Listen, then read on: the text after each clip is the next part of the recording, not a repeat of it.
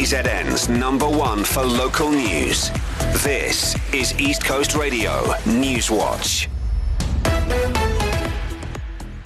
The ANC says it's committed to unpacking ways of increasing economic growth in the country. During a media briefing yesterday, its Transformation Committee chairperson, Dr. Zweli Mkhize, said outstanding land claims and other issues will be dealt with urgently. He said the ANC will act upon its manifesto priorities.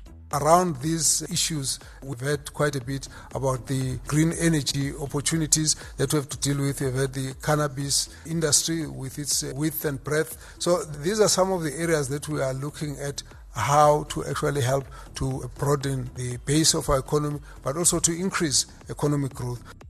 And Police Minister Bheki Cele is scheduled to brief the community of Saldanha in Cape Town over allegations being made regarding the search of Joshlin Smith. The six year old has been missing for 12 days. Spokesperson Lirandzu Themba says police efforts to return the little girl to her family are ongoing. The Minister of Police will also lead the police delegation in visiting the family of the Grade 1 pupil and provide them with an update on the progress of the investigation into the disappearance of Joshlin. And abroad, a 35 year old man in the UK will spend the rest of his life behind bars for murdering his ex partner and her new boyfriend. Marcus Osborne was handed a life sentence yesterday for killing Katie Higton and Stephen Harnett in West Yorkshire last year. Higton had previously told police that Osborne was physically abusive and that she was regularly assaulted. Local detective Superintendent Alan Weeks has defended his force's handling of domestic abuse.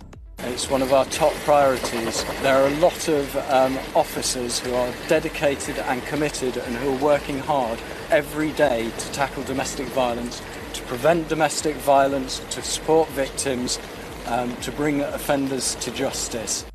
That clip courtesy of Sky News.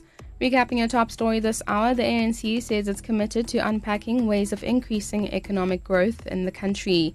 During a media briefing yesterday, the party said it would act upon its manifesto priorities. Find the latest news at ecr.co.za by clicking on the News and Traffic tab. For Newswatch, I'm Tamasha Kanye.